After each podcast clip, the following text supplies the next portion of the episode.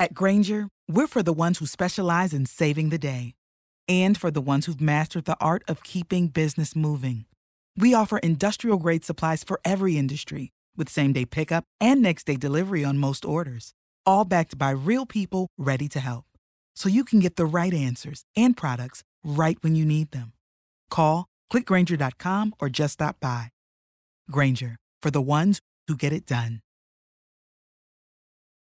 Today, I'm going to give you some business ideas that you can use to create a financial planning practice. This will serve those of you who have an interest in getting into the business, uh, but maybe want to do it from a more independent perspective. I know several members of the audience want to build a, a financial coaching practice uh, or are accountants trying to set up a business. So today, I'm going to give you my ideas. This is the business that I was considering setting up uh, if I couldn't make radical personal finance a go.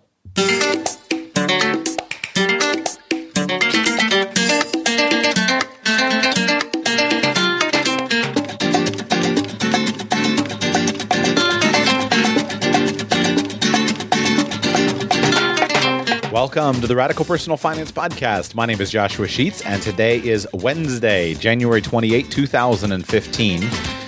Today on the show, going to be fairly light, but I'm going to give you a business plan. This was my business plan, the business I've decided not to start, or at least for now. Try to give you some insight into it, and I am going to give you all my best ideas, and I hereby give you permission to steal them.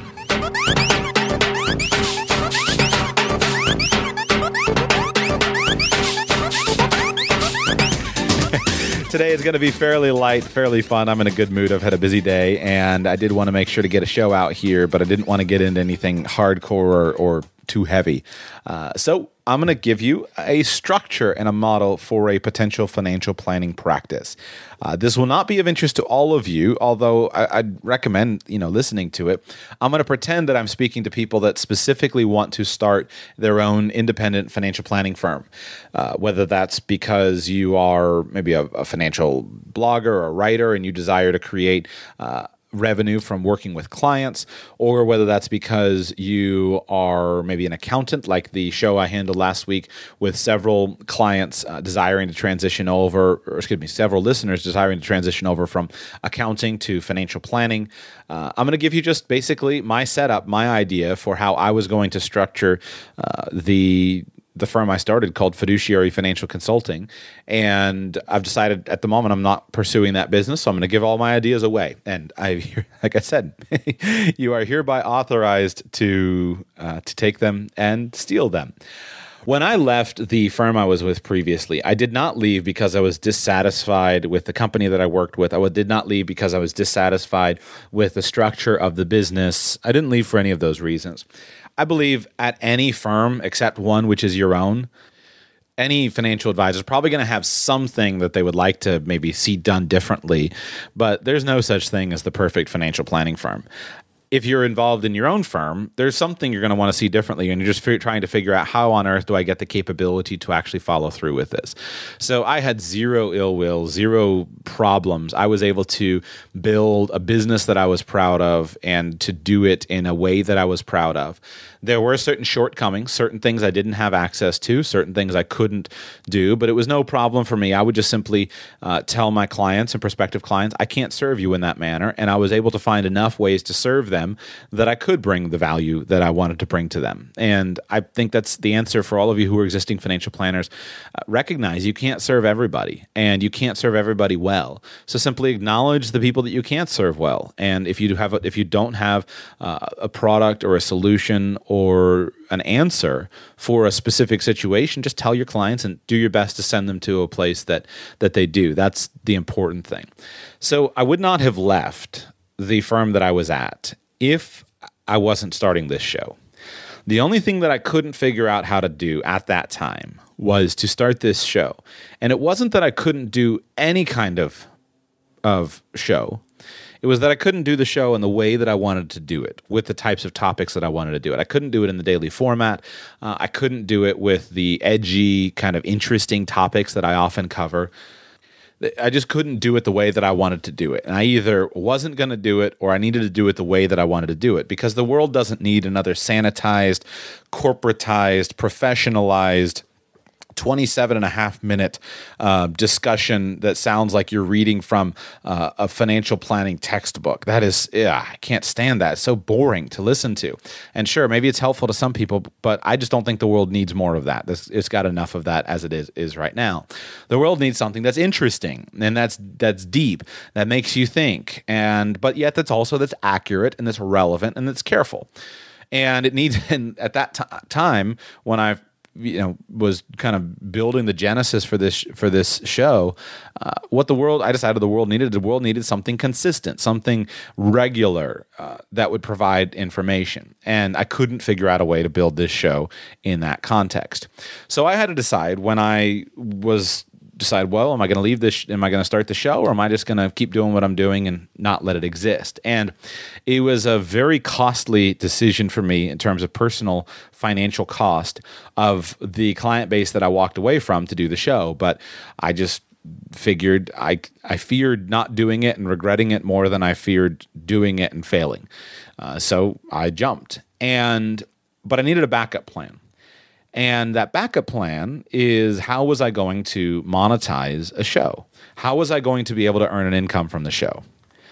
The most straightforward way to earn an income from a show like this would be for me to do financial planning for individual clients. I've received plenty of inquiries for that. It, it's and I appreciate every one of them. It's very flattering. Uh, but the challenge is: Am I going to do planning or am I going to create the show?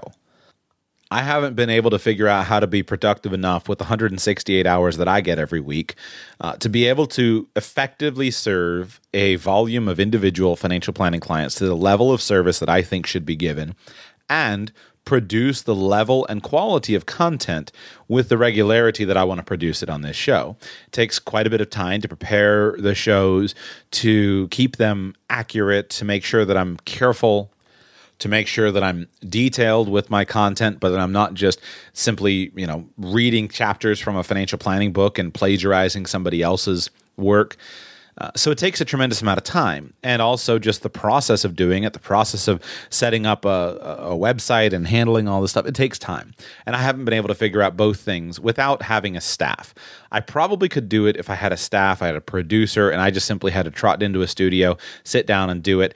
Um, but I can only do it in that context actually if I were just doing exclusively interviews or if I were doing exclusively question and answer. If I were doing this show live on the radio, uh, just dealing with inbound customer calls that or, or uh, listener calls, that would be pretty easy for me. It, it, that's you know it's easy. It's easy to give a four or five minute answer that that's right, straightforward. Most people's financial planning questions are not complicated in any regard. And so it's pretty simple to do. That's easy. No preparation needed. Interviews are relatively easy, little preparation needed. What's difficult is to design a show around a certain concept what's difficult is to design a planning show and how do I structure this information in a way that is is useful. That takes a, a tremendous amount of time and effort, and I believe that's important. So I've chosen to do that uh, and not do individual planning. But I always had in the back of my my mind. Uh, an idea for a, a firm of a way that I could leverage this show into working with individual clients.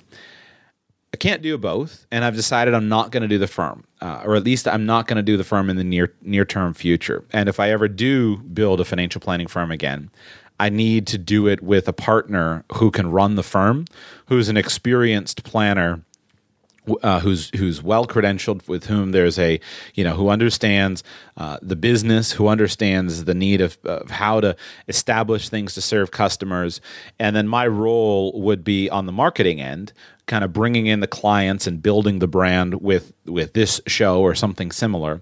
And my role would be in an advisory role of making sure that we're doing an excellent job with those initial uh, you know how we run the business how the the the meetings are structured the technology that we have the recommendations that we have that type of thing so it would be much more of an advisory and marketing role similar to what Ric Edelman did with his firm. He's always been involved in the marketing side and very little in the client side. I just don't have the there's not enough hours in the week for me to do it effectively uh, to do both. So, uh, but again, if I did, you know, some shows and I couldn't make any money on the business, then my plan was I'll go ahead and hang out my shingle and, and open up business for the firm. And so here's the business model that I designed that I thought would work effectively. I would call this model an exclusive financial planning or financial consulting model. This model does not include a provision for specialized application of investment expertise. This is strictly mainstream financial planning, detailed financial planning, but mainstream financial planning or financial consulting uh, is what will work in this model. And essentially, the idea is to do everything in exchange or, or to offer the idea of a monthly fee and to allow clients to pay you a monthly fee in exchange for planning services.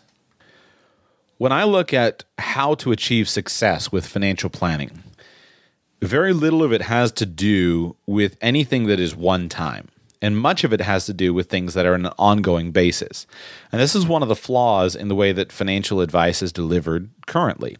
Uh, and the other thing that I'll do in just a moment is I'll, I'll, I'll tell you the market segment that this serves because not everybody needs this kind of of service, but I think there are a lot of people that do.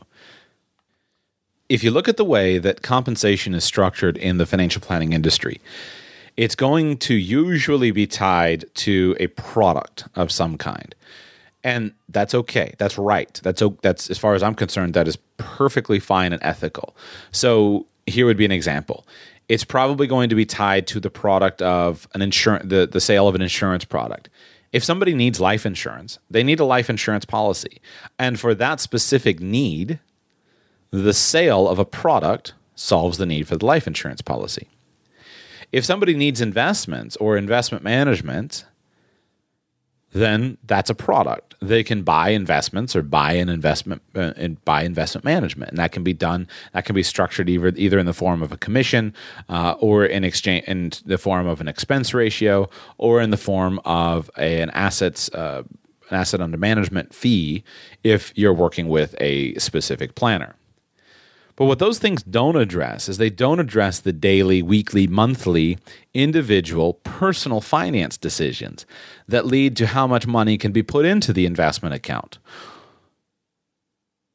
Maybe some of these things are addressed if you have an excellent tax planner, an excellent accountant, but many times the accountant is being paid for the production of a return, not for the delivery of advice. When I look at many mainstream middle America, median income household uh, types of uh, of clients, the things that they need, there's very little ability from to uh, build in excess uh, performance be, through, through the sale of a specifically advantageous product. There's very little ability, uh, insurance product. There's very little ability to make a massive difference with some unique investment uh, from a from a publicly traded security standpoint. But there's a massive possibility for other types of planning.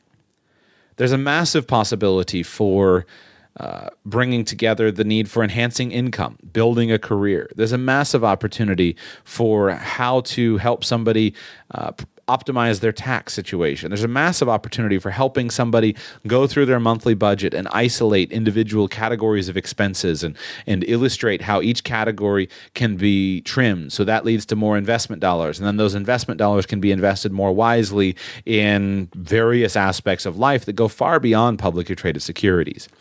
That's where there's easy pickings in the majority of mainstream median income American households. I think I could walk into most households and and just on a regular basis, I could I could find thousands and thousands and thousands of dollars in an ongoing basis. The challenge, however, is how on earth do you do that with clients?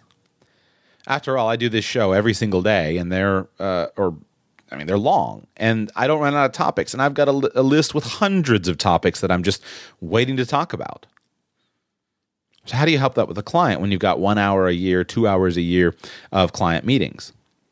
Can't be done. Can't be done in the hourly model. That was the model I forgot to mention. Can't be done in the hourly model because a client walks in and expects in 42 minutes we're going to solve all of my financial problems. And at that point, I'm just getting started fact finding.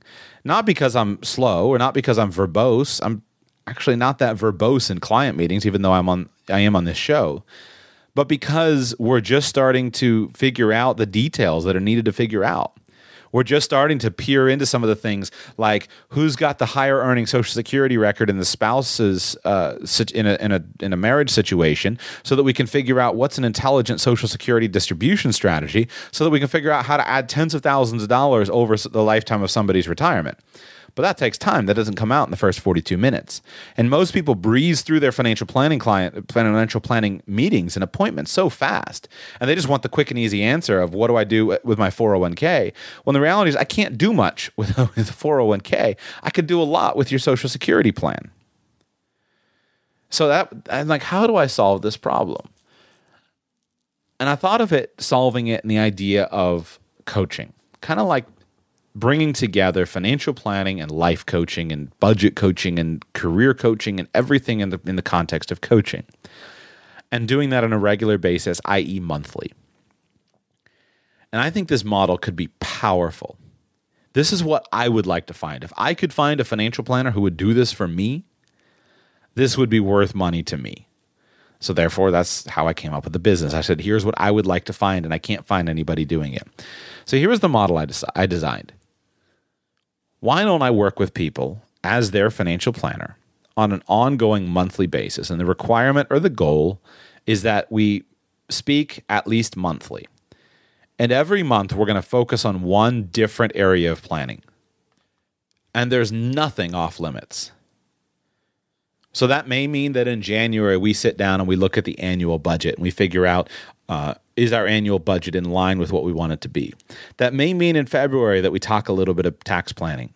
Uh, what are we going to do? Should we make contributions to, you know, here it's February, we're going to make our contributions for the previous tax year. Should we put them into a Roth or should we put them into an IRA? Should we fund an HSA? Should we fund an ESA?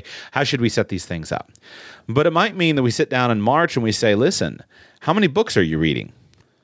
How many posts have you written on your on your blog? To publicize your uh, you know your business or your business or your your your skills as a as a professional worker. How many meetings, lunch meetings have you set up with the leaders in your industry? How many connections have you made? Or it might mean that in June we sit down and we work on homeowners insurance and we figure out can we optimize that in some way. And in July, maybe we figure out uh, can we start a travel hacking program to fund the annual vacation and do do it with credit cards instead of coming out of pocket with after tax you know four thousand dollars to fund the annual family vacation. And it might be that November we sit down and design a plan that uh, doesn't involve spending, you know, 80,000 bucks on a university education that we can get the equivalent for 7 or things like that. Or in December we might say how can we gift shares of stock in an intelligent way to our grandkids? I don't know. But my point is that these are the types of things that matter. But these are the types of things that very few financial advisors have time to talk about or have incentive to talk about. This happens in very wealthy families because if you have very wealthy families, let's say that I'm managing money for you and you've got 10 million bucks with me. And let's say that I'm managing on that 10 million bucks, I'm charging a 1% fee. Well, I've got $100,000 of revenue coming into my practice now on that basis. So I've got a lot of time that I can I can devote to making sure that you as a wealthy person are very are fully helped in every area of life. I'll go out to lunch with the kids and help them with their career plans.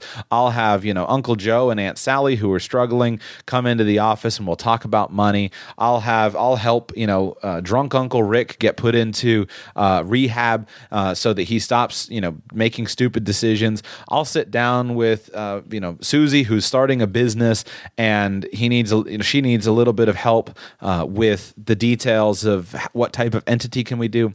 I've got a hundred thousand dollars of revenue into my practice. I've got a lot of incentive to keep that revenue around. But if I'm managing, you know, $150,000 and I'm just going to use that 1% fee number throughout as an example, uh, as a good benchmark to kind of compare the uh, incentives for the work of a financial advisor. So I've got $150,000 of your money you know, in a little IRA that has my name on it, and I'm charging 1%, that's $1,500 a year. On an hourly basis for a skilled professional, how many hours of work should I devote to your account? Let's say that we have an annual meeting once a year. That meeting is probably going to be somewhere between one to two hours. Let's say that I call you, uh, or we have two meetings a year. So each one of those is two hours. If I've got to go drive out and see you or meet you somewhere or come to your office, that takes an hour out of my time, 30 minutes to get there because I got to be early to make sure I'm not late. Uh, uh, maybe an hour to get there. I got to fight traffic. I got to pay for parking. I got to get there. If we're going to go to lunch, I need to pay for lunch. I need to uh, get that into my schedule. Again, got to fight parking. Got to go to go to in traffic. Uh, if we're going to do a quarterly call, and I'm going to call you to make sure because you're concerned about the performance of your investments, is a big deal. Financial advisors need to keep in continual touch with their clients. So that's going to be, let's say, 30 minutes. You're probably not going to answer. So I'm probably going to have to leave a voicemail. You're going to call me back later, uh, or I'm going to need to call twice so you know that I tried multiple times to reach you, but you never fe- felt like calling me back. And I got to make sure that you, as a client, know that I tried and that I did my work, but you don't feel like calling me back. So now I, you know, I just put a check mark and go on. So the point is, let's say that I work at you know 12 hours. That leaves me at an hourly rate of 125 bucks, and that's gross income. That's not net of my rent. That's not net of my staff. That's not net of my cell phone. That's not net of my gas. It's 125 bucks. So I have little incentive to sit down with Tommy with his new business or with Mary when she's going to college and help with that and help with the scholarship forms to figure out and review her essays. I can't do it on $1,500. It's just not, I, I, I can't, that's a, that's a poor business decision. Rather, what I need to do in that situation as an advisor is I need to keep you as happy as I can afford to do so. And so that means giving you as good service in that in that annual meeting, answering your questions, making sure that you've got some information, maybe my monthly newsletter, something like that. And I've got to give you the best I can, but I can't over deliver or it's a bad bad business decision. So in large financial planning practices, then we segment our clients. We have your A we have our A clients, our B clients, our C clients, uh, and those are clients that are ba- and those those uh, categories are, are usually have at least one metric that's based upon revenue. How big is the account? And the A client might might set up a, a, a plan where we say, okay, our A clients, we're going to have 25 touches in a year to make sure that we're communicating with them. So the A clients will say, oh, we're going to send 12 monthly newsletters. That's 12 touches. We're going to call, you know, every other month. That's six. So we're up to 18. We're going to do a client appreciation event, the local wine tasting or a cigar bar or whatever, uh, you know, a dinner out. We're going to do that. There's one. We're going to make sure that we have uh, our quarterly reviews. So there's four. But then you have your C clients, which you call once a year and you try to do your best for. And that's a practical business decision. I don't see any way that, that it, sh- it can be any different in that scenario. But that leaves a lot of middle America without that great advice that they're looking for and that they need. Someone to sit down and help with the budget, someone to sit down and help with the debt plan. And so then that reflects on the financial advice industry as a whole. And in general, wealthy households are very satisfied with their advisors, are very satisfied with the service that they received. And yet it seems to me that me- middle America is not being effectively served. Because what's often touted is investment outperformance or the uniqueness of one specific financial product put all your money into this annuity and you're going to be, you know, your market guaranteed, you get all the upside potential without the downside risk. No. That might that might be okay in the right scenario. But let's start with let's start with the low-hanging fruit. Why are you driving 182 miles a day? Why do you have this expensive cell phone plan? Why do you have this here? Why are you choosing to do that? And it's not my job as an advisor to judge a client tell them what they should do, but it is my job to ask good questions and make sure that whatever you're doing is in line with what you should be doing. I was listening today to a friend of mine who is about to make a, uh, a purchase of a house, and uh, it's a condo, and it's it's a very nice condo, very very fancy but the homeowners association dues are $7,000 per year. Well, this person is not a professional relationship and, and it's not, it's just a casual acquaintance. I have no place, it's none of my business to tell them what to do. But little decisions like, do you realize that you have $7,000 a year of overhead, but you're not saving any money and there's no possibility of you're getting out of that overhead?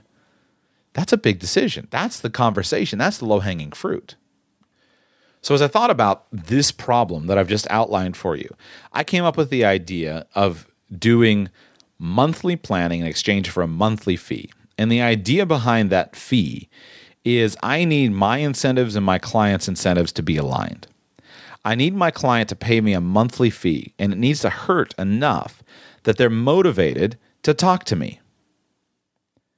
It needs to hurt. They say, I'm going to get my money's worth out of Joshua.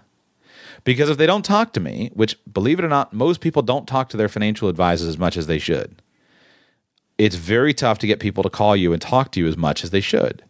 Because we as financial advisors have done a very poor job of, I guess, offering ideas and value that go beyond a specific financial product. So people are quick to think of of oh I'll call Joshua when I need insurance or oh I'll call Joshua uh, when I need to make my IRA contribution on April 13th but not when I'm buying a house not when I'm leasing a car not when I'm doing this. And and that used to just make me scream. And I would say why didn't you call me? I could have saved you thousands uh, with this idea or that idea or this other thing.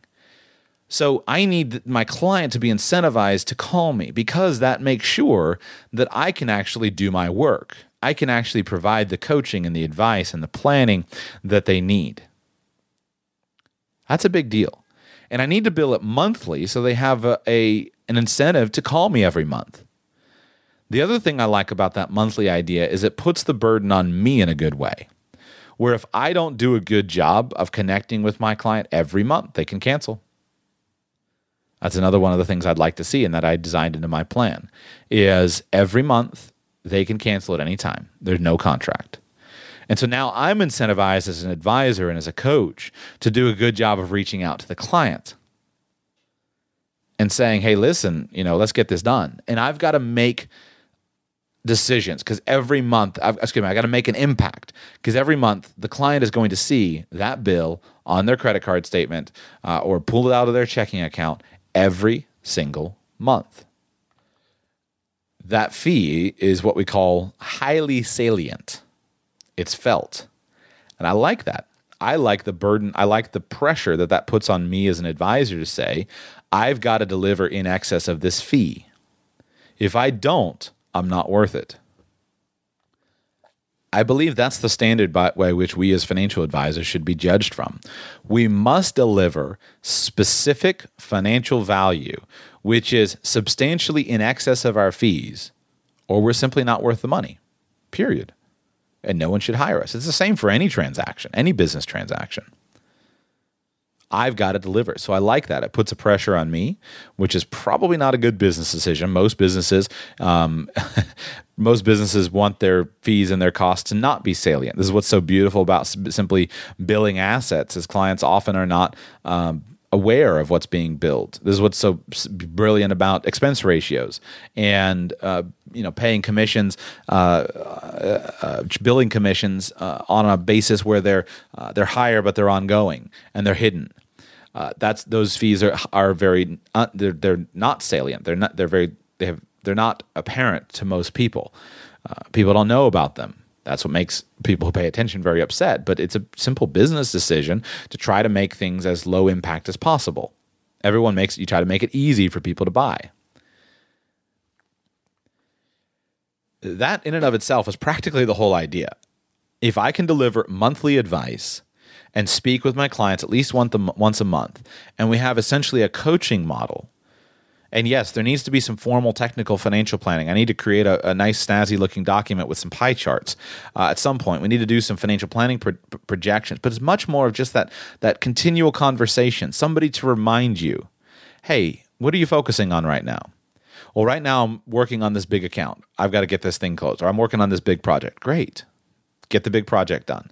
But then the next month, hey, did you call the guy across town that you needed to go out to lunch with? Did are you keeping consistent with your numbers of, of what you need to do? Are you getting home for your family? Kind of that light, that weird like amalgamation of life coach, business coach, career coach, uh, counselor, uh, psych, psych, psych uh, which one? Psycho psychologist or psychiatrist? I don't, I don't understand the difference. You're one of the psych people that that uh, that helps people. that's that's kind of the model that and then you're right there right there you have the whole business idea. But it's hard for me to imagine in that model with that consistent uh, contact it's hard for me to imagine not being able to deliver a massive transformation in somebody's life over time and because all good financial ideas are iterative, you got to do them again and again and again and again and again and again, and they all have to be adjusted. Right now, I'm going through and adjusting my uh, my accounting system, my own personal household accounting system. Just because it was good in the past doesn't mean it's good now. You got to go through and shop everything. You get, you know, hey, it's been two years since we've shopped life insurance. This month we got to shop life insurance. Hey, it's been two years since we shopped homeowners insurance. This month we got to shop this. Hey, it's been a year since we shopped car insurance. We need to make the phone call and see is there something that we can get? Can we get another discount? Can we adjust something? This is the stuff that people don't do, and this is why people stay broke. And this is what we as advisors, I think, can make a big difference for median income middle America. This is not appropriate planning for the wealthy. The wealthy, although these things, the concepts carry over, there's just not the same uh, connection. I don't need to sit and talk with uh, a family of multimillionaires and say, you know, got to sell the iPhone and or get rid of the iPhone because it's too expensive. That's a total waste of time. But I do need to make sure the business transactions are structured properly. I do need to make sure that the amounts that are being spent are in line. I do need to make sure that investments are being handled well. So it's a complete that's that's a different business model. This I'm talking about something where you can serve middle America median income households. I like the alignment of incentives with that monthly fee model. And the other advantage under that scenario if I'm charging fees directly to a checking account, which I'm not necessarily convinced is the only way to do this, uh, I'll cover AUM and uh, assets under management fees in a moment. But I like the idea, even if I did choose to only directly charge fees to a checking account or to a credit card. I like that because it's investment style agnostic. And I don't have to worry about that little tiny conflict of interest of how do I get you know, how do I keep my clients in this investment when it makes me money? This is one of those other complaints that people have against financial advisors. And I think it can be a fair complaint or it can be an unfair complaint. You have to look at the situation. But you know, the probably the best example is well, my I told my financial advisor that I wanted to take money out of my investment portfolio to pay off my house, and they said no, don't do it. And I think the only reason that they wanted to that they said no was because they're earning fees off off the management of my money. Well, what's the right answer in that situation? Well, the investment advisor may be making a rational discussion and saying, look, the expected return on this investment portfolio here is 8%. The rate of return on your mortgage is 3%. All things being equal, it would not be wise to trade an 8% expected return for a 3% expected return. You should stick with the 8. That might be a rational, cogent argument. Or it might simply be, hey, I don't want you to pull the money out of the account. Now, the client could rebut that uh, recommendation and say, well, look, here are these other factors. Fine, convince the advisor it's a good idea. But the reality is, if you trade eight for three, if all else is equal, it's not, but if all else is equal, not a wise financial move. The thing I like about just simply billing fees directly is you're just paying for advice. That's it. Now, how can you possibly do this in a, in a cost effective way? One of the things that I was planning is to stop doing in person planning and to do everything, everything virtual.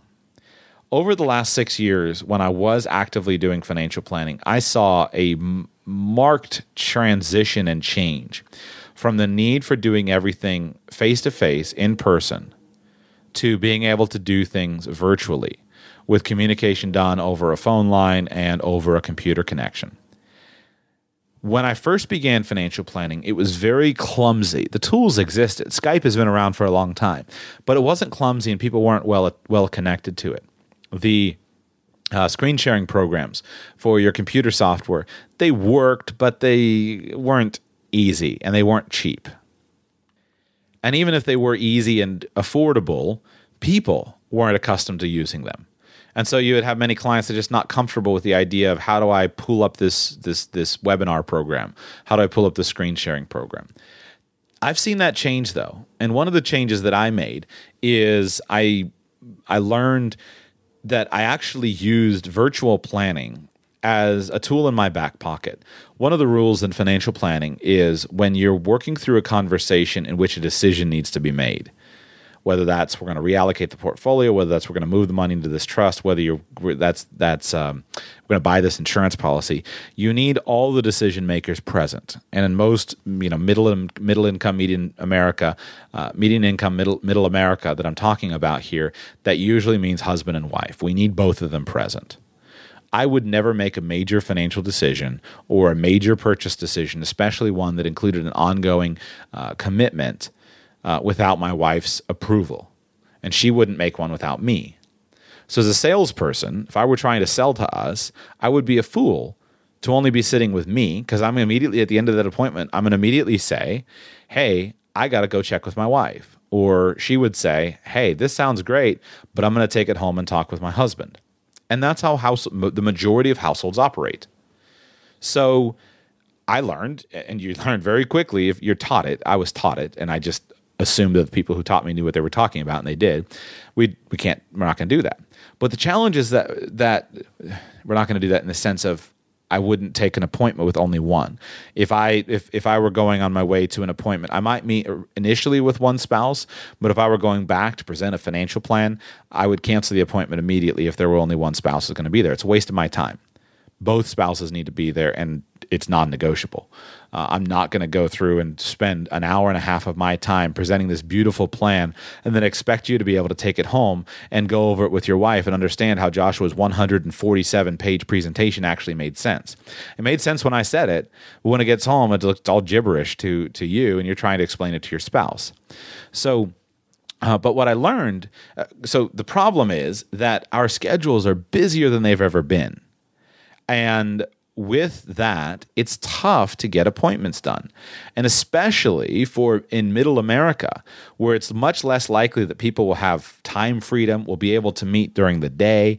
Uh, that's a real challenge. Many people who are professionals or who are hourly workers, uh, service workers, working in the trades, things like that, these are great prospective clients, but it's hard for them to get away at two o'clock and by the time they got to drive 30 minutes across town to get to my office, uh, an hour in my office and 30 minutes back, that cuts out a major portion of their day. So what happens is most planners working in this market, you wind up working at night, sitting around the kitchen table. Well, what does that do for the quality of my lifestyle as a planner? Now I've got to be away from my family at night. And at 7:30 at night, I'm sitting in a house, you know, an hour away, and I got to drive home. I, I get in the door at 9:30 and I'm going to be at the office the next day at 7:30 in the morning. That's a challenge. So, one of the tools I learned was just simply to do this virtually. And I learned that I could get husband and wife on a conference call and we could do a screen sharing um, presentation. And the screen sharing tools were so great that I could actually spend time. Um, just simply going through it and they could understand it. They didn't need to make any decisions. They went through the presentation together and we were able to get stuff done. And I learned, me personally, FedEx is cheap compared to driving around town. So I learned to do a lot of business, even with clients who were in town virtually. I never could quite get them get those relationships as comfortable as they should have been without meeting somebody first. It's still tough to establish trust, which I'm going to get to in a minute of how you can establish trust. It's tough, tough to establish trust in an initial telephone call. If you've heard from me out of the blue and you hadn't listened to hours of my podcast, and no matter how great I sounded on the phone, you wouldn't know who I am. And the type of uh, fact finding questions that you need to ask in an initial client interview are very personal. And in person, you can see that I'm a person and you can see and kind of make a gut reaction like we all do, whether I'm trustworthy or not. And so then when I ask you questions and I'm asking you how much money you have and what your goals in life are, and, you know, if you have group benefits and, you know, how much insurance you have and what your estate plan looks like, and I'm going through those questions, that's a comfortable question to do in person. But if we don't have a relationship, that's an uncomfortable thing to do on an initial basis on the phone for many people. So I usually would always, usually would always, I would go at least the first time for local clients to an in person appointment. But once there's some trust there, then I would have the opportunity and I would just kind of work virtually from then on. That was a major benefit to me and it was a major benefit to my clients. And I think that's the one of the futures of even traditional financial planning is to do more virtual. I believe it's a benefit for all involved. It's a benefit for me that I don't have to be out of my house at 7:30 at night. I can be home with my family. It's a benefit for my client that they can do things during the day without it taking 3 hours away from the office. It's more convenient for everyone involved. And what I learned is actually I was able to do better planning. The reason I was able to do better planning is because I was able to translate from force of personality and persuasion, selling persuasion, to consulting. One of the challenges with being a financial planner is if you're any good as a salesperson, it's easy to be too persuasive. I've learned. I was too persuasive in sometimes, and I, have learned to actually be less persuasive uh, because I could get people excited about a concept or an idea. I could talk about, I could, you know, I could, I, I, mean, I could run some financial calculator magic. Look, hundred dollars a month, eight percent interest, blah, blah, blah, and or look, if we just got this up to six hundred dollars a month, like I do on the show sometimes. Look, you just put in six hundred dollars and we get you an extra one percent rate of return. Look at how great things can be. And I would be too persuasive sometimes, and call, and people would overcommit. I learned not to do that because overcommitment is bad. It leads to accounts being closed. It leads to uh, insurance policies being lapsed. And it leads to a lot of unnecessary cost and expense. So I learned I had to actually dial back my persuasion and be less persuasive and help clients slow down.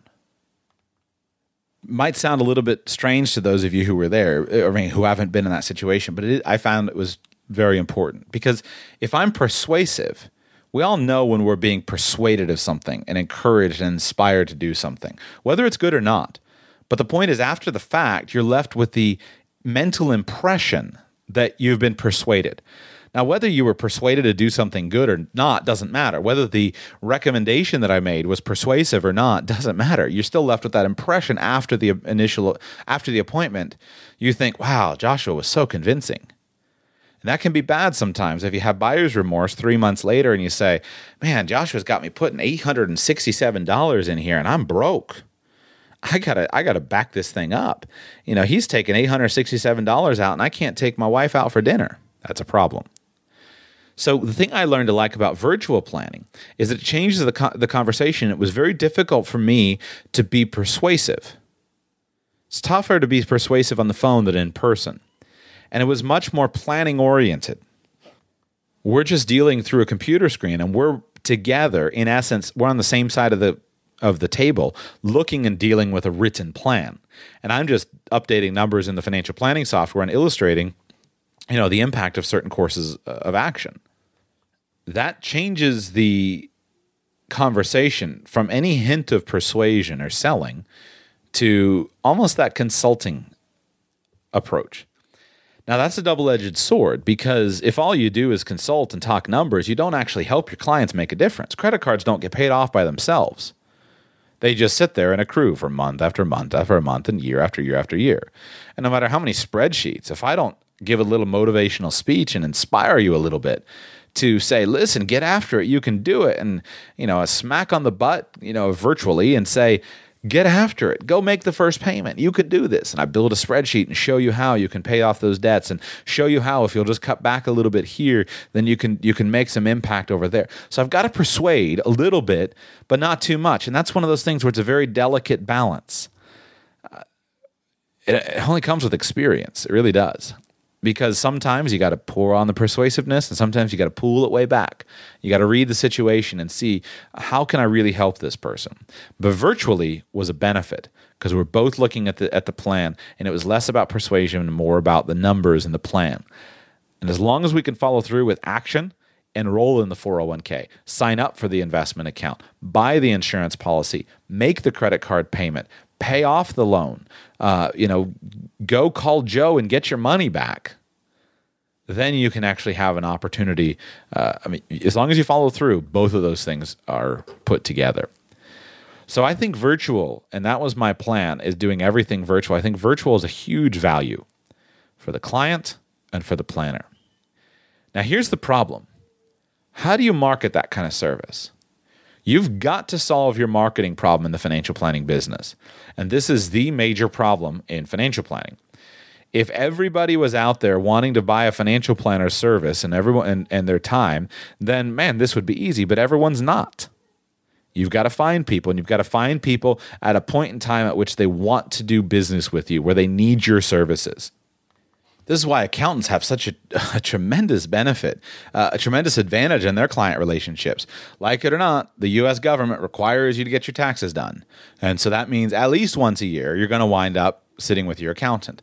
And there's a reason to see. You have to you have to go uh, and see and, and, and see your accountant. So you basically have a marketing plan. So one strategy that uh, you have a marketing plan in this way. One strategy that some financial advisors uh, have done is they buy tax practices and they buy will buy out an accountant's tax practices and that buys them access to the whole base of clients. There's dozens of ways to market a financial planning business but uh, you have to solve your marketing problem. So whether that's you're going to be, you know, some firms, uh, well, we got a special deal with the school board, so we'll go down and we'll offer to meet with everybody at the school door, school board, or whether that's uh, what I did, friend to friend, call to call, uh, warm referral, uh, get my clients to call ahead. Hey, Joshua, he's a friend of mine. He, you should you should meet him. He's worth at least 15 minutes of your time, uh, that type of thing. Or whether it's advertising on the radio, or whether it's um, there's dozens of ways. You've got to solve the marketing problem.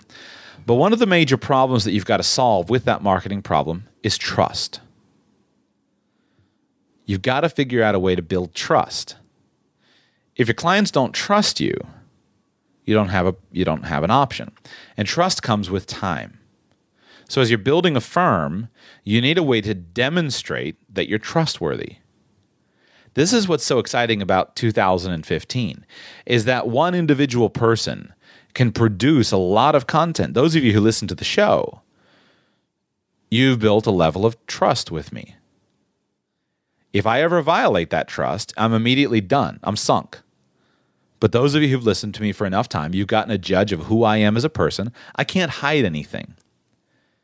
There's nothing in my life that I can hide. Uh, I can keep a few things private but there's nothing that I can hide about who I am because you spend enough time listening to me. So that builds this this amazing level of trust. It used to be only a few people could do that. That was why for a decade uh, Dave Ramsey has that trust. When Dave Ramsey would say to his listeners, do this, call this person, he's transferring that trust. He transfers his trust, the trust that his clients have in him, his listeners, and he transfers that to Dan Miller. He's written a great book, You Can Trust Dan Miller. He transfers it to Zander Insurance. Zander Insurance, great company, you can do that. He transfers it to Churchill Mortgage, Mortgage, transfers it to his local endorsed local provider program. All that trust gets transferred. But you as an individual, you don't have that unless you sign up and you're going to be a Dave Ramsey endorsed local provider. Uh, pay the fee and, and pay for the referrals, and you can you can do that. That works. Um, but you've got to figure out a way to demonstrate that you're trustworthy. But what's exciting is that in 2015, you can do that. Every one of us is essentially a media company. Every one of us has the ability to connect with other people.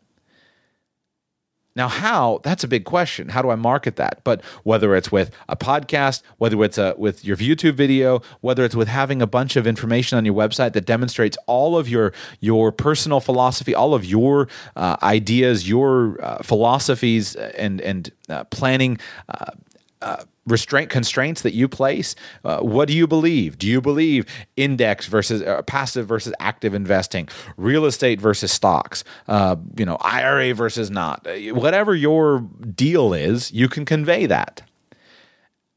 That's amazing. I think personally i can't prove this is just a gut feeling but i think the value of the big brands is declining this is why in the past big brands were so important. If you went and you joined Merrill Lynch, you had that gold-plated stamp of approval. This, his, Josh was a Merrill Lynch guy. You know, I got to trust him because Merrill Lynch has a you know has a, has a gold standard. I don't know. I don't see very high approval ratings for most of the firms. What brand, what big brand today has a just a sterling reputation in the financial services business that you, no matter what, would do it? You, you no matter what would would just say because I'm sitting with a representative of this of this company, I therefore have they've they've imparted the trust of the big brand, the trust of the company to this individual representative, so therefore they're my person. There's very few. Probably the few that have that, and certainly I'm not saying they don't have some of the big brands don't have brand equity, But I would say the few that have that just implicit trust is probably the, the trust companies. Different use of the word trust, but that's what it was built out of. The the the, the trust companies that nobody except you know, practically nobody except the wealthy knows about. Now there are uh, certain companies, like I said, I was I was previously with Northwestern Mutual. We had some of that. I had a lot of that. I had clients that trusted just because I was with Northwestern Mutual. They liked that that that that brand behind me, uh, but that didn't make clients walk in the front door. So I just ask you: Do you need the value value of the brand? Or do you need to create your own brand? I think ultimately we all have our own brand today. You know people sometimes they'll put on their facebook this facebook profile indicate you know is is reflective of the individual opinion of the of the user and not necessarily of the company by which they're employed. Baloney. Nonsense. There's no disconnection. And i say if there's no disconnection you've got to be responsible for your own brand. So one of the things is you can build that you can build that trust now you can build, establish your philosophy. You can share that. You can communicate enough of who you are. And it doesn't have to be like I'm doing. In fact, don't do what I'm doing. This is a death. Uh, this would be a, uh, a death wish for your firm if you try to copy what I'm doing. Uh, but uh, you can build enough of that. You can see who you are. You can do a bunch of videos. You can have. You can be interviewed. You can convey that. You can write your articles. You can establish that. That's a major problem in marketing is you've got to build trust. And once you build it, by the way, don't ever forsake it. That's why when I answered the question that I answered on the Q&A show on Monday I did is cuz I can't I can't as difficult as it is and yes, I could um, I could have avoided the contentious question. Uh, and that probably would I mean I could have done that. I could I couldn't do that and live with myself because I was a promise that I made for myself when I did this show that I wouldn't run from this. Um, I wouldn't run from anything. Uh, I had to do that to, for me to be happy doing this. But if I answer it, I have to answer it the way that I think it needs to be answered. Otherwise, I break trust. If I ever break trust, I'm done. I'm done. And so I don't and do it just because of, that. That's just an, an external fact that comes out of my. I answer because of my worldview as of, of, the way I think I should live my life. Uh, but it does build into trust. Expertise is the next one. How do you market your expertise? You need to find a way to, to illustrate, you need to be an expert. Then you need to find a way to illustrate and demonstrate that expertise. If you can find a way to do that, I think you can really build a, a tremendous business in this in this type of uh, of plan. It's got to be a good fit for you as far as what you want in a lifestyle, lifestyle wise. I'm going to go over some numbers and show how this can work in a minute. But uh, this is not going to be a big money maker, but it might be a nice lifestyle business.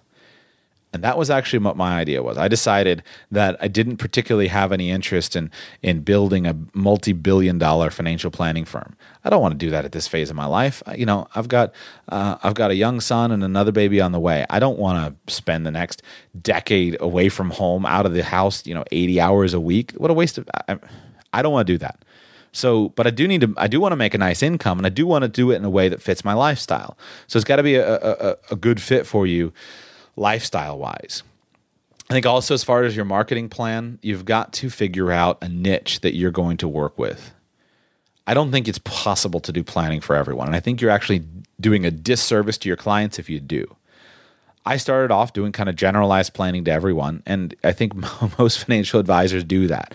There's a there's a joke that we use in the business. Who do you talk to? Anyone who can fog a mirror. Like if you can fog a mirror, I'll talk to you. And that's pretty much where we all start, uh, with few exceptions. There are probably some really smart marketers that have started with something different, and that's changing now. More and more people are starting with a niche market. I didn't start that way, but I think over time you've got to build a, a niche market.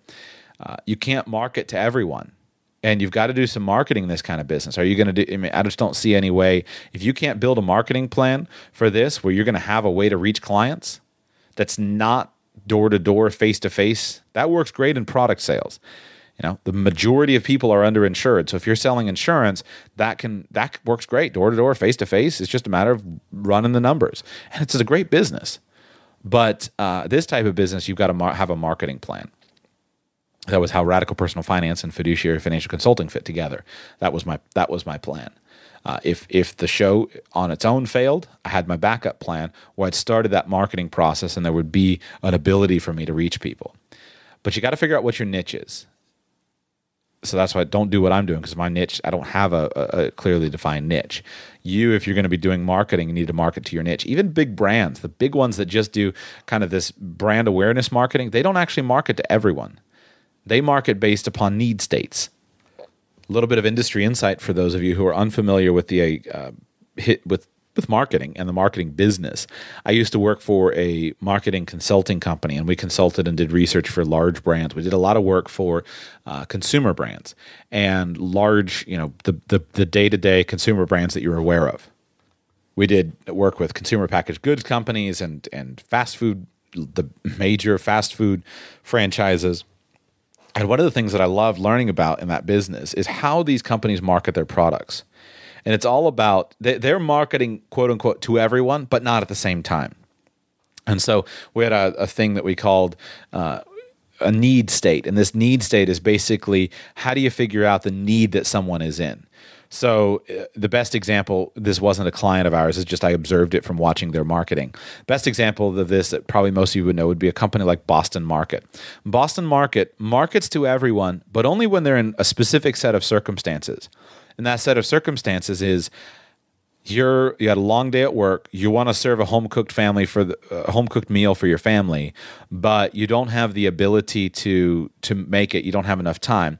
Swing by boston market spend 20 bucks and we'll take we'll send you home with a home cooked meal. So that need state in the marketing business, we would say, okay, what need state are they in? It's just a term for what's the set of circumstances, and maybe we would call that the the hurried, harried mom, something like that. You know, that idea of a mother who cares about serving quality, real food that's not hamburgers and French fries to her family. Uh, so that's where, but she doesn't have the time to make it because she's on her way home. She left the office at six six fifteen, and dinner's supposed to be on at six thirty that's when you think of Boston Market. And most of the big brand marketing is built upon that. So whether it's Taco Bell, late at night, you know, their late night thing, it's all about, hey, we went out to the club, now we're on our way home, we need to stop and get fast food. Taco Bell, they're the ones who are there for us at night. That's how the big companies do marketing. So you can't market to everyone. So whether you're marketing to people that are in a need state, Example, uh, I work with uh, divorced moms who need to put their life back together. Uh, so that way, you're then thinking when a mom goes through a divorce and she comes out the other side, that's my planning need. Or I work with widows whose husbands have died. Or uh, I work, you get the idea. Uh, I don't need to go on with example after example. So, or if that niche is the, the point is, if you're marketing to everyone, moms, or you know, then they're going to be what are they divorced moms? Are they widowed moms? Uh, or if you're going to market to a niche, I work with business owners in the uh, finish carpentry profession in across the country. or I work with plumbers that are union plumbers, and I understand how to integrate their union uh, benefits with other uh, aspects. You've got to have a niche because that's the only way you can you can reach them. That you can market to them. If you don't have that, then you're you're back to kind of that face-to-face model. And the problem with adding this business model and unlike what I used to do face-to-face when I had insurance as a backup plan is most people need an insurance policy it's a lot tougher to say to someone, hey, listen, you're going to pay me X number of dollars a month every month for my financial planning. Well, I don't know you. Yeah, but you still need to pay me this, and it's a big money and it's a lot of money. So you got to solve that marketing problem. One of the benefits to this business structure for you as an individual is that you can cut your costs substantially. You can do this on your own. You'll want to establish uh, what's called a registered investment advisory firm doesn't actually cost that much now and it's not that hard. You can do it yourself and your filing fees, they depend on your state, but it's not that much. It doesn't actually cost that much to set up the entity. File an LLC, um, file with the state, uh, get admitted for business in your in your state with your RIA. Uh, that will that's that's it you got to write your you're going to write what's called your form adv it's an advisory disclosure. It becomes your form brochure. You can hire that done or you can do it yourself. I wrote mine uh, i so i did it myself. Uh, took a few days but i was able to do it.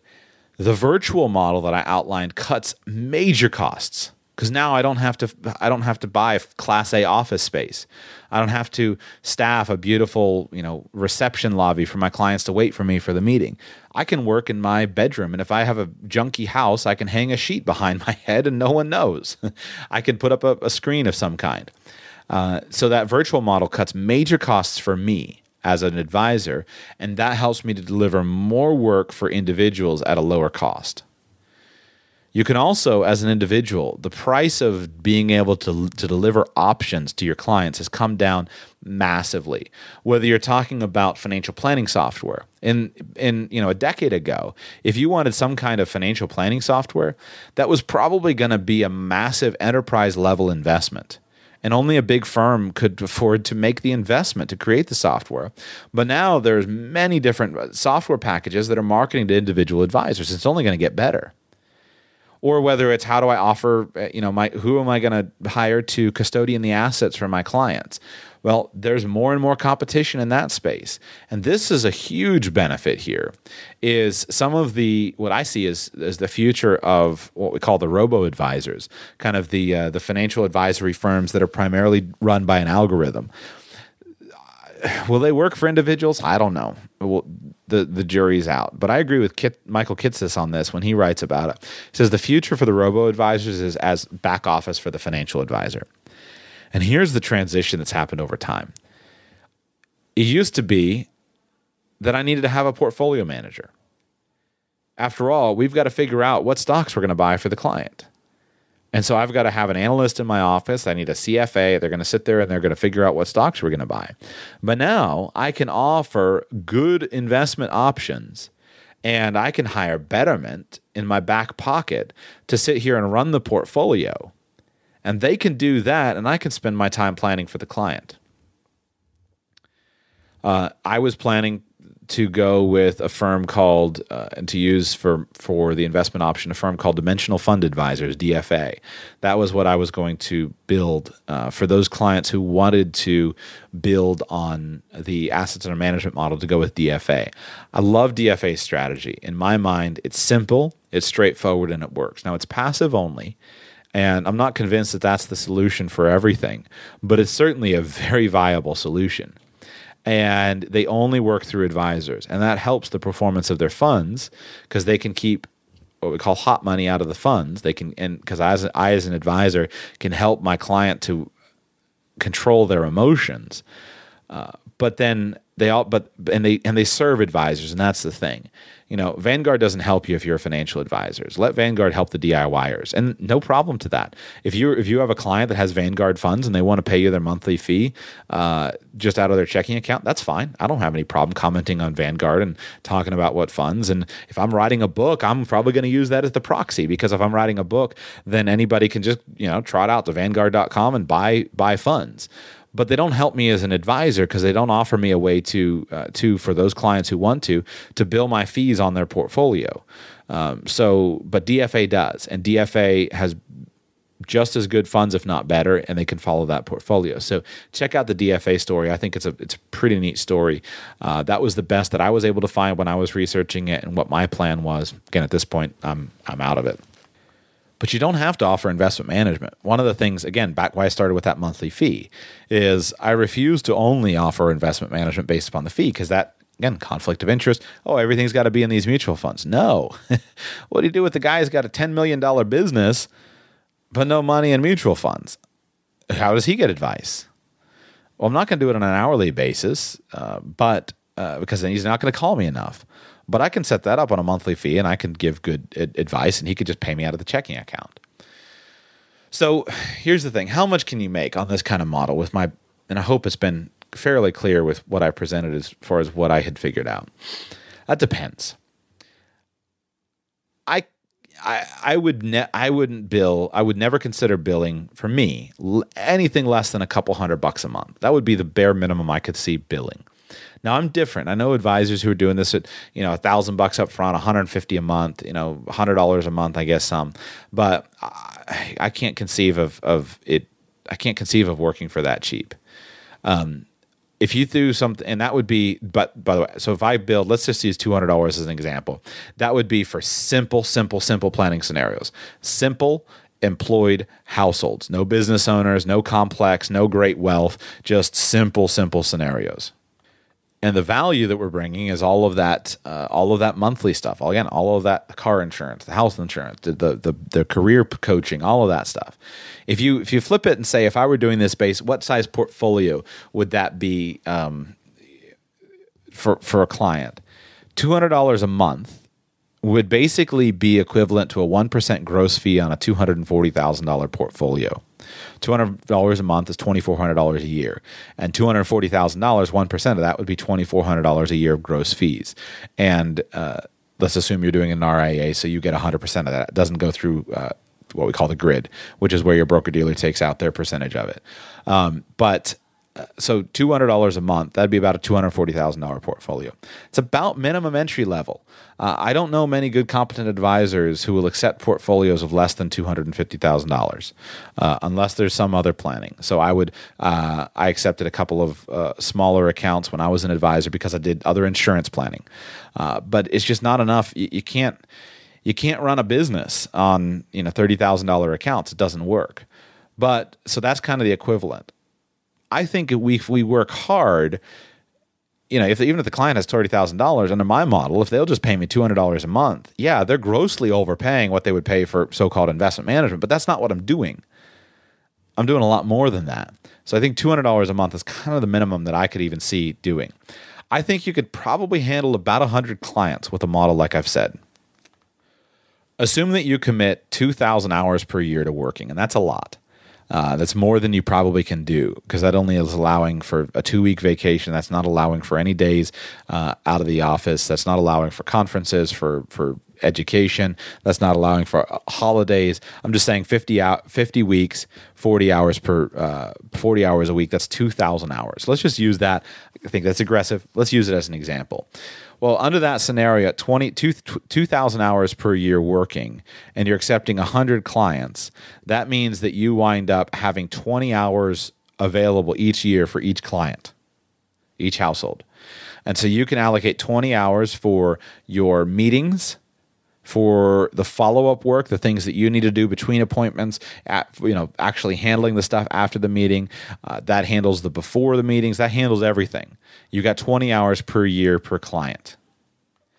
If we guess for a moment that you're talking with the client an hour a month, and I think that's probably more than you would wind up doing for most, but you might have a three hour meeting one month and you might have a 20 minute phone call the next, nothing the third month, and then another hour meeting that allows you 12 hours of client conversations and eight hours of, of, of connection. If the client's paying you $200 a month uh, and you're doing uh, 20 hours per year, you wind up with essentially having $120 an hour of revenue coming in for your budgeted time. I would have to test this, and this is where this was my idea. I haven't, I didn't, wasn't able to test it, but I would my guess is that that's my mental planning of I can't commit more than 20 hours per year to a client. But under this scenario, I think I would. I, my guess is how this would work out to be kind of like the gym model, where more clients uh, sign up than go to the gym. And my guess is that most people wouldn't actually use an hour a month just be now i don't know. It's hard for me to get a show done in less than an hour so maybe it would be multiple months. This is where i couldn't figure out how to test it and i would and i wanted to i would probably have done higher fees. But if you run your numbers and let's just say you've got 100 clients and you're doing this all yourself 100 clients at $200 a month that's $20000 a month gross gross income. If you pull out your expenses, and this is where it's going to be highly subject, let's assume that you've got uh, 25% uh, business expenses. So you run you've got five thousand dollars a month of business expenses. Uh, those are the fees for your software packages, for your internet, for your phone, for your again your planning software. Those are your custodial fees. Those are your uh, your phone fees. If you need an assistant to handle appointments, or if you need a scheduling software, whatever. I just assume twenty five percent. You'd have to run your actual numbers. That leaves you with a total maximum profit margin of fifteen thousand dollars a month or one hundred and eighty thousand uh, dollars per per year. That could be higher if you you know work from home. Could be lower if you need an office and need staff and and whatnot. But that leaves you with you know let's say a profit profit of one hundred eighty thousand dollars a year. I don't want to offend those in the in the audience who are making thirty thousand dollars a year, but that's just not much money in the financial business. It's a good income. Don't get me wrong, but it's not the kind of thing. The reason most men and women start in the financial business. It's a good, but it's nothing spectacular. Now the question was, and this is what I decided: is it worth it in terms of flexibility? Could that be a great lifestyle business? And that was what I decided is that could be a great lifestyle business. I'd be willing to walk away from the million dollars a year if I had the $180,000 a year that I could do from wherever without having to wear a suit and tie every day and without having to drive a fancy car to impress a bunch of people. And I could just work from my computer screen and my phone. And I thought that would actually be okay. And if I were traveling and I'm cruising across the country or cruising around the world in an RV, and let's say I cut my client base to 50 hours and I budget 60 hours of work in a month I can do that on the road. Or let's say even 80, 20 hours a week while in and around a travel schedule. Again, cruising across America, I could do that. That'd be an okay that'd be an okay lifestyle business. $10,000 a month gross, pull out a few thousand for, for business expenses, six, $7,000 profit while I while I'm on the road. I know a lot of people living on the road that would love to have that kind of business. So it's not much in the financial business but it's pretty cool as a lifestyle business. Might be good. Now, that's just kind of a minimum standpoint. And that I think is a model that would work with middle America. Again, 200 bucks a month. That's the, about the price of entry. I can't imagine if you were going to go anything lower than that, you better charge a nice upfront fee uh, you know, a thousand bucks up front and, and 150 a month, you know, something like that. Uh, and that's people are trying that model and seeing how it's working. It'll be interesting to see as more people are doing this. When I came up with the idea, I didn't know anyone else was doing it, and then I found out that other people were doing it. I heard from. Um, uh, Alan Moore and Michael Kitces started XY Planning Network, and all of a sudden, I found out there were other people doing it. I thought that was the coolest thing. I joined immediately uh, to get involved with them, and there, and I had some involvement with a bunch of people over there that are all kind of working this model.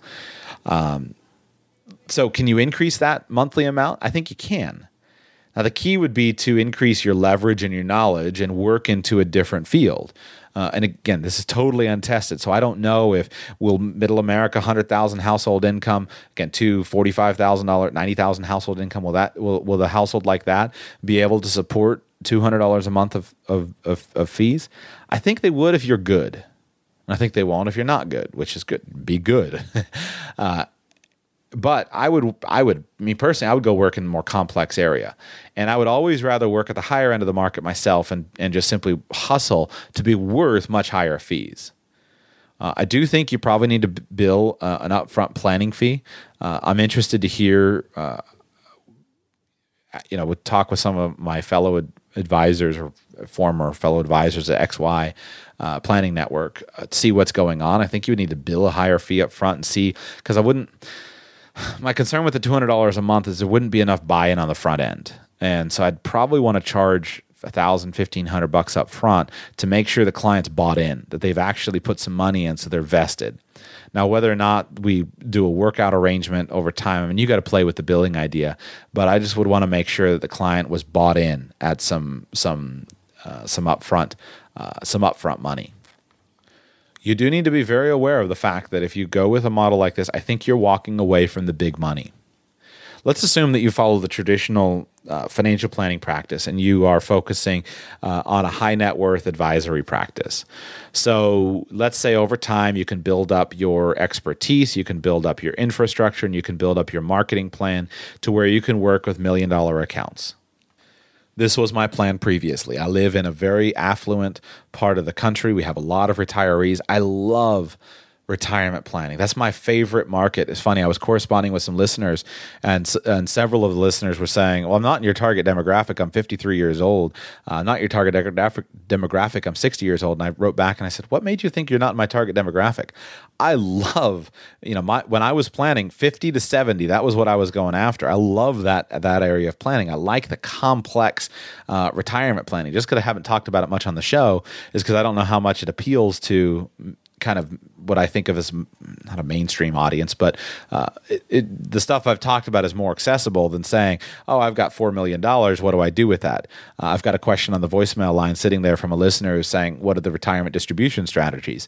How can I set things up?" I'm getting all kinds of conflicting ideas, um, but so I was starting to get to the, I was starting my practice was starting to develop into million dollar accounts and that was what I loved million bucks 100 clients. It's 100 million under management 1% fees million bucks of gross income.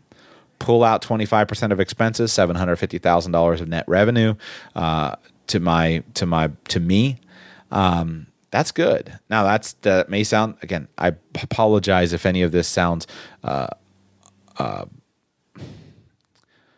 doesn't sounds exclusive to you if you're making thirty thousand dollars a year. But this is what this is why people get in the financial planning business. Good for you to know. Uh, that's might sound impressive, but that's peanuts in the big advisory world. Uh, I don't remember what Paul Merriman said his firm managed when he sold, but um, I think they've got a billion and a half under under management now, a billion and a half. And I know some guys here in town in in West Palm, uh, in Palm Beach, and and just right here teams 300 million 400 million half a billion with small staff you know seven eight eight people working uh, together. That there you start to get into some really nice numbers.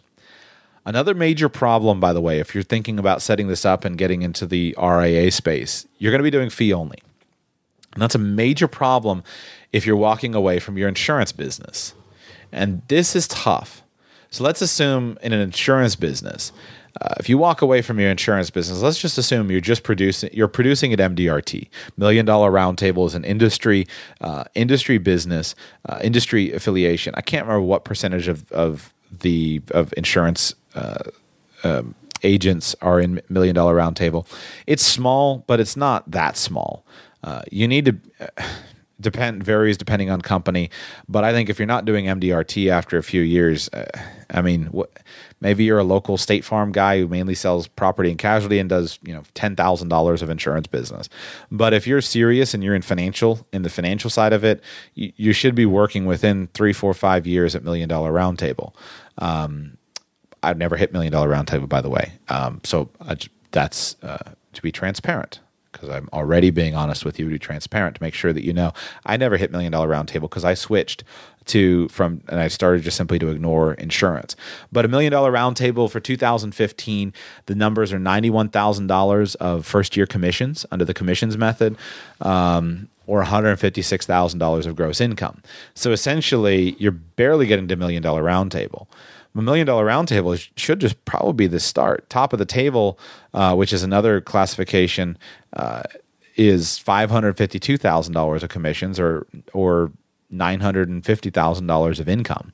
So what's the beautiful model in the financial business, which is what I was working, is you build up a massive insurance practice that builds your marketing base. And then out of that, you build up your investment management business over time. And with those two things together, you've got a million from your insurance business and a million from your investment business. And now you've got the money that you need to staff the inf- staff things.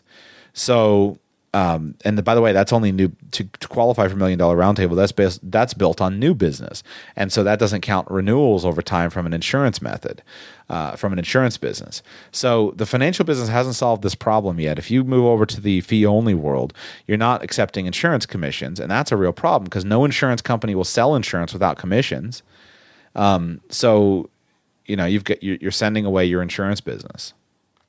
Now you can do it if you set up. Uh, two firms. I mean, you can't. There are ways to make this work, but for those of you who are established in the business, just be aware these are these are some costs.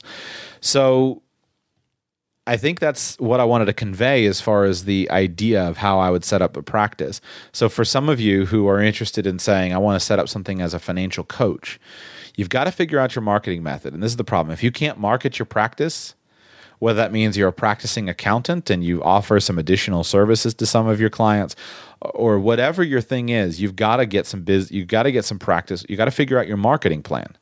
What is my marketing plan? It's the same with any business. If you're going to start a, a, selling strawberry jam out of your kitchen how are you going to market your services? If same with you're getting a job by the way how are you going to market your services? This is what people don't think about. Is they don't think as marketers and salespeople. Um, we're scared of, of being sell of being salespeople, so we trot down to the internet and we say, well, "What does Monster.com say that I need for a job?" That's a dumb way to get a job. Figure out what what do I want to do, who do I need to sell to, and then build a sales package to that industry or to that company. It's a whole lot different to go after a high level, top tier job and sell yourself in this company, in this industry, than it is just to see who's hiring. And what happens is people absorb some of the, because we don't talk about sales and we don't teach sales and we don't teach marketing, people absorb some of the concepts, but not the fullness of the concept. So we know, oh, I've got to get a degree to put on my resume because that'll be impressive. Well, what you're doing is you're trying to sell yourself to an employer. So you got a degree so you could put it on your resume, but you didn't think about the whole package. Maybe you needed the degree, maybe you didn't. But do you go a little bit beyond the resume? Do you build a no holds barred? This is the company, this is the industry, this is the job? Or are you just out casting for a job? So we're selling ourselves. I got to dress up. I got to wear my tie. I got to get my hair cut. I got to trim my beard before I go to the interview. We're selling ourselves without actually knowing that that's what we're doing. For the majority of people who are uh, wage earners, uh, working as working as a as an employee, hourly or sal- salary basis, you are selling yourself. You're just not thinking that you're selling yourself because you think you're paid a salary. No, you're not. You're paid on commission. If you don't show up, they don't pay you. So that's you're paid on commission. Um, I stole that from someone, I can't remember who. Um, so sorry for the rant, but the point is, like, I, I think every, we should be teaching sales to everybody because we're all in sales, every single one of us in some aspect of our life. We're selling our employers on keeping us. We're selling our spouse on why we're a, a, great person. We're selling our kids on why they should do what we say. We're selling each other on why I'm selling you every day on why you should believe the concepts and why you should send me your money so I can keep doing it. that's it. Uh, that's that's that's my whole business. So I think this solves this. Uh, if you, any of you have any, if any of you are interested in this, um, the best one that I see right now is my friend Alan Moore, and I need to have him on the show at some point and give him a chance to talk about his journey to starting because it's a cool entrepreneurial service uh, uh story with starting his company XY Planning Network and XY Planning Network. This is they're big on this model. This was his idea. He was starting to do this was his practice, and he said we got to promote this. And they're starting to get a lot of press, a lot of people, and they've got a really great hand holding service uh, set up. So I think their web the website is. I was a member for six or eight months. Uh, and then I just decided I can't do both, so I'm just doing this show, and I walked away from that, and I and I cancel my membership finally. But I think it's xyplanningnetwork.com. I'll check and I'll put it in the in the notes. But check out his resources. He's doing a great job. They've got a bunch of advisors that are signing on with him. They got more and more every day. And many of them are pursuing this model. And they're trying to say, how can I provide excellent financial planning advice and excellent financial planning service in a way that is uh, in a way that is consistent, in a way that allows me to have my lifestyle, the way that I that I have it set up. Uh, uh Alan lives in uh, was it Wyoming or Montana, uh, one of them, and you know has a big beard and shows up in jeans and shorts, and he's a financial planner, and he wouldn't have it any other way. So there are other people doing this. I do warn you, this is not a tested model. So you're if you do something like this, you're very much a pioneer, uh, and I think that's cool. I think there's a need for it. I've done my best at the beginning. I kind of sold the need of how I see and what the value I saw in it for people. Uh, I think there's a massive need for it, and maybe this might be helpful to you. Those are all my good ideas that I gave away to you. Go make some money with them. Uh, I've decided that I'm not going to do it, uh, or at least I'm not going to do it right now. Uh, I reserve the right to change my mind in the future, but I'm not going to do it right now. So I hope they work for you let me know. Shoot me a note if you have more questions. Hopefully, this was a useful follow up to those of you who have an interest in in this type of thing. I know it's not really mainstream content of how do I fix my own financial planning life. Maybe you have some ideas, maybe you have a little bit of insight into the uh, financial planning business. That's it for today's show. I'll be back with you tomorrow. You know what? Tomorrow I'm going to be releasing this interview that I did with Kirk Chisholm. And Kirk, you're going to enjoy it. It's a great show. Kirk and I dig into how to do uh, self-directed IRAs and how to invest in all kinds of non non-mainstream stuff within your self-directed IRAs. Those of you who like the the non-mainstream stuff I do, uh, kind of how do I again how do I put a horse racing team uh, inside my IRA? Or even better, uh, I didn't talk with Kirk about this, but hey, I want to race my Porsche. How do I put my company inside my IRA so all our race dollars get put into the into the IRA? There's all kinds of things that can be done. So check back tomorrow for that interview and support the show. Last uh, membership program. Um, fair warning. It's going away. It's going to come back in the future, but it's going away. If you want in now, well, it's cheap. Uh, it's not going to be cheap in the future. I appreciate y'all's support. Cheers, y'all.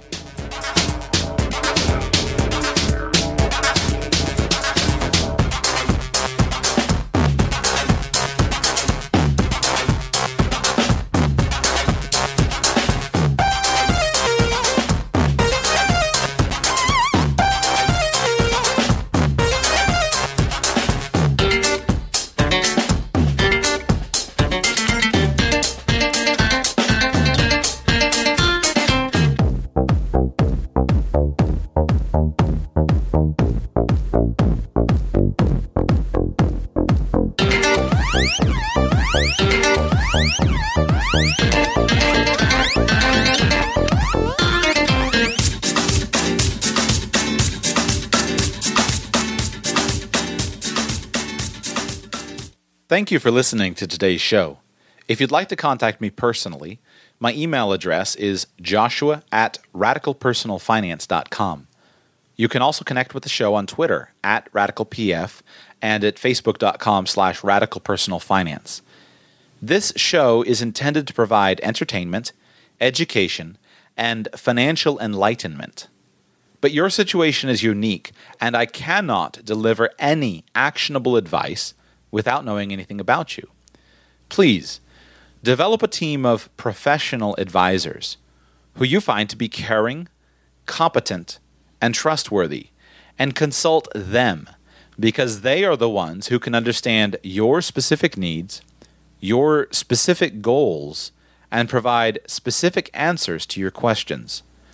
I've done my absolute best to be clear and accurate in today's show, but I'm one person and I make mistakes. If you spot a mistake in something I've said, please help me by coming to the show page and commenting so we can all learn together. Until tomorrow, thanks for being here.